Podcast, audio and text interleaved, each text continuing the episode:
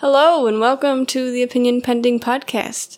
I'm Christy, and over the next few episodes, we're planning on covering Jonathan Haidt's The Righteous Mind Why Good People Are Divided by Politics and Religion. Um, the book itself is split into three parts and varying corresponding chapters. So, what we plan to do is probably cover every chapter in its own episode, um, given that there's, you know, enough things to talk about uh, to fill an episode. But also, there are varying topics within these chapters that kind of branch off but aren't the direct focal point.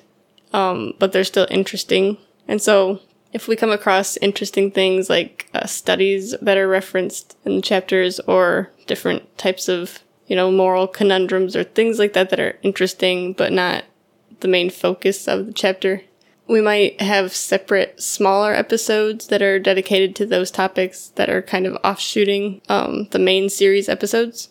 Yeah, we're going to go over all this over the next uh, however long it takes to go through this book.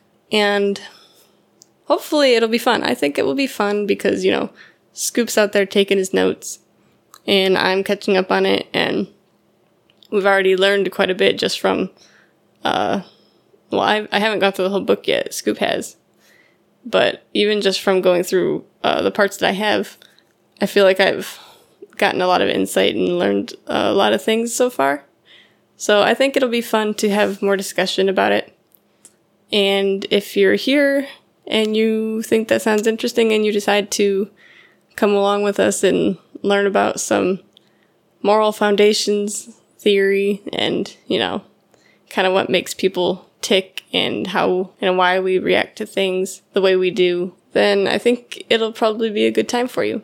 So if you decide to stay and listen, uh, we'll see you again soon. Thanks for listening. Bye.